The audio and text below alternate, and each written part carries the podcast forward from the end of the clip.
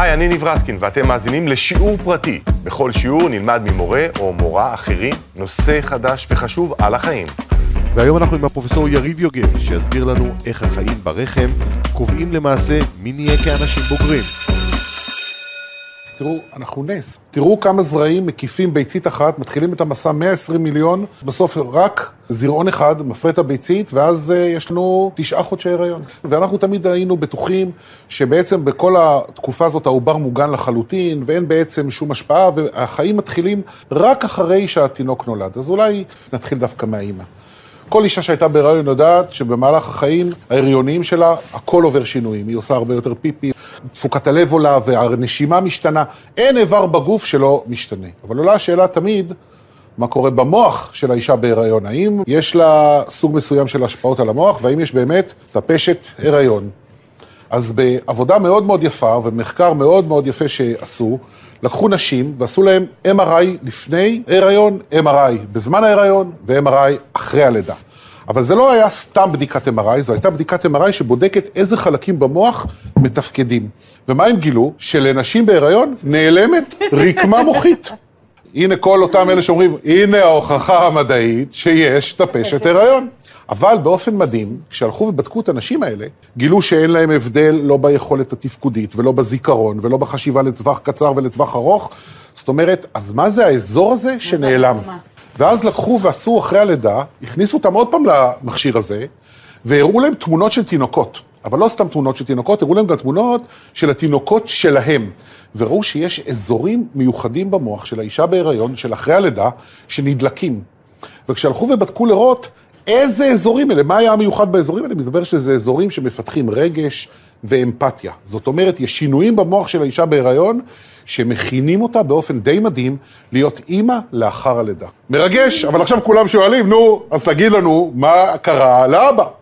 אז עכשיו כשלקחו את ההורים, את האבאים לאותם תינוקות, ועשו להם בדיוק את אותו דבר, לא מצאו שום דבר במוח של האבא, במובן של הרגשות של האמפתיה. יכול להיות שהמוח של האבא עובר אלף ואחד שינויים אחרים, עובר שינויים שקשורים לאחריות וקשורים לדברים אחרים, אבל בטח שלא לשינויים שעוברים במוח של האישה בהיריון, ודרך אגב, אם אתם שואלים כמה זמן זה נמשך, זה נמשך אפילו שנתיים עד לאחר הלידה.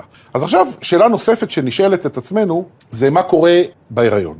אז קודם כל, אנחנו יודעים שאנחנו יצורים סטגלטנים. אנחנו יכולים לשנות הרבה מאוד תכונות שלנו, שלא רק על בסיס שינויים גנטיים של מוטציות שלוקחות שנים ומיליוני שנים. אנחנו יכולים להסתגל מהר.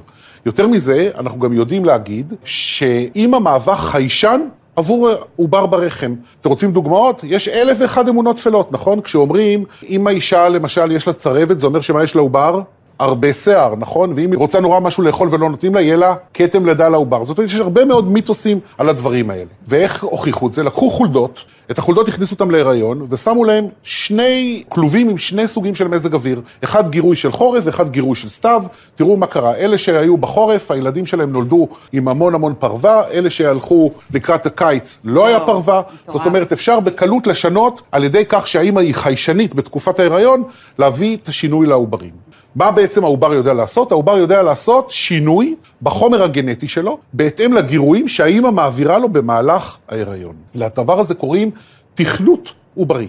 מה המטרה בזה? המטרה בזה לתת לזה איזשהו יתרון שרידותי.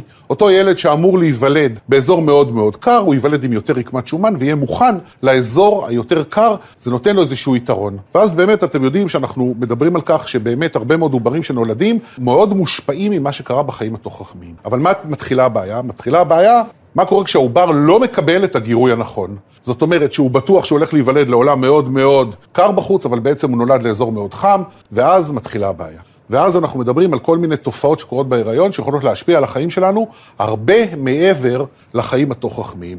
לדוגמה זה שהאישה מעבירה סיגנל לא תקין, אם לא מעבירה מספיק תזונה, למשל, בגלל שיש בעיה בשליה, או שלאמא יש איזו מחלה, העובר בטוח שהוא הולך להיוולד לתוך עולם דל מאוד, למרות שבעצם יש עושר גדול מבחינה בריאותית, ואז העובר עושה כל מיני שינויים במהלך החיים התוך-רחמיים, שמשפיעים עליו לטווח רחוק. כשהולכים ומסתכלים לדבר נוסף, מה קורה כשיש סטרס קיצוני? מה קורה כשהאימא נמצאת במצב סטרס מאוד מאוד גדול, ולקחו למשל, אמרו, מה יהיה מודל לבדוק סטרס? לקחו נשים שאיבדו קרוב מדרגה ראשונה. אם אבא, אימא או אח נפטרו במהלך ההיריון, או לקחו נשים שהיו בתקופת מלחמה, ואפילו עבודה מישראל, שבדקו לראות מה קרה לנשים שחטפו סטרס מאוד גדול, מלחמת ששת הימים, גילו שלעוברים שלהם, לטווח ארוך, יש יותר מחלות נפש. זאת אומרת, כנראה שגם החיים בתוך הרחמיים, הגירוי העוברי, יש לו איזושהי השפעה. אז בעצם, מה המשמעות של תכנות עוברי לא תקין? אנחנו רואים שיש הרבה מאוד מצבים בתוך הרחם שיכולים להשפיע על העובר לטווח ארוך, תזונה עם מעי דלה, אי ספיקה שלייתית או איזה שהן מחלות. אי אפשר לעשות ניסוי בבני אדם, אבל לצערנו, ההיסטוריה לימדה שכן אפשר לעשות ניסוי. ואתם יודעים שבהולנד, ממסגרת מלחמת העולם השנייה, הגרמנים צרו על ההולנדים, ונשים בהיריון לתקופה מאוד קצרה נחשפו רק ל-400 קלוריות ביום. ואז כשהלכו והסתכלו לראות מה קרה לעוברים שלהם, כי זו הייתה תקופה מאוד קצרה, גילו שהילדים לטווח ארוך פיתחו הרבה יותר מחלות לב, הרבה יותר סוכרת והרבה יותר מחלות כליה, מכיוון שהעוברים בתקופת החיים התוך-רחמיים תיעדפו את זרימת הדם לאיברים היותר חשובים שזה מוח ולב, והרבה פחות למקומות אחרים. מה המשמעות של סטרס אמאי? אז אתם יודעים שסטרס כשלעצמו הוא קשה מאוד למדוד אותו, אבל כשהולכים ומסתכלים ורואים נשים שבודקים אותם ובכל מיני מבחנים לגבי סטרס, רואים שלילדים האלה יש יותר הפרעות קשב וריכוז ואפילו יותר מחלות נפש. יותר מזה, אנחנו גם מדברים על כך שיכולות להיות גם השפעות הורמונליות בתוך הרחם, שיכולות להשפיע על ההתפתחות המינית ועל ההתאפיינות המינית. לא שאנחנו אומרים עכשיו, מחר בבוקר, שהומוסקסואליזם או לסביות קשורה רק לחיים התוך-רחמיים, ובוודאי שזאת לא מחלה, אבל אנחנו מניחים שיש כנראה השפעה גם לחיים התוך-רחמיים לגבי ההתמיינות המינית ולגבי התעדוף המיני שלנו.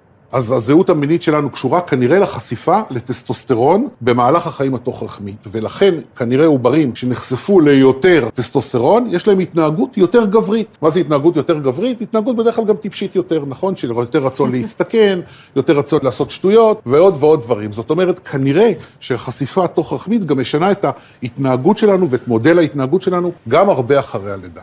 בעצם נוצרת פה צורת הורשה חדשה. שהיא בכלל לא קשורה לצורת ההורשה שאנחנו רגילים, שזה הגנים מהאבא והגנים מהאימא, אלא גנים מיוחדים שהעובר מבטא כתוצאה מגירויים שהוא מקבל מהאימא במהלך ההיריון כתוצאה מההתנהגות שלה. ולמעשה יש לנו פעם ראשונה הורשה, שכל מה שהאישה עושה בהיריון ישפיע על העובר גם במהלך חייה, אבל לא רק עליה, אלא גם על הנכדים שלה, כי הילד או הילדה שנולדת מהאימא שהושפיעה בהיריון, היא נושאת איתה מטען גנטי, שאותו היא תעביר הלאה לילדים שלה גם לאחר הלידה. ולכן בעצם לטפל היום באישה בהיריון או לתת ייעוץ לאישה בהיריון, אתה לא מטפל רק בה, אתה מטפל בעצם בשלושה דורות קדימה. עד כאן השיעור הפרטי של הפרופסור יריב יוגב. אתם יכולים למצוא אותנו במאקו, ב-N12 ובכל אפליקציות הפודקאסטים. תודה שהאזנתם.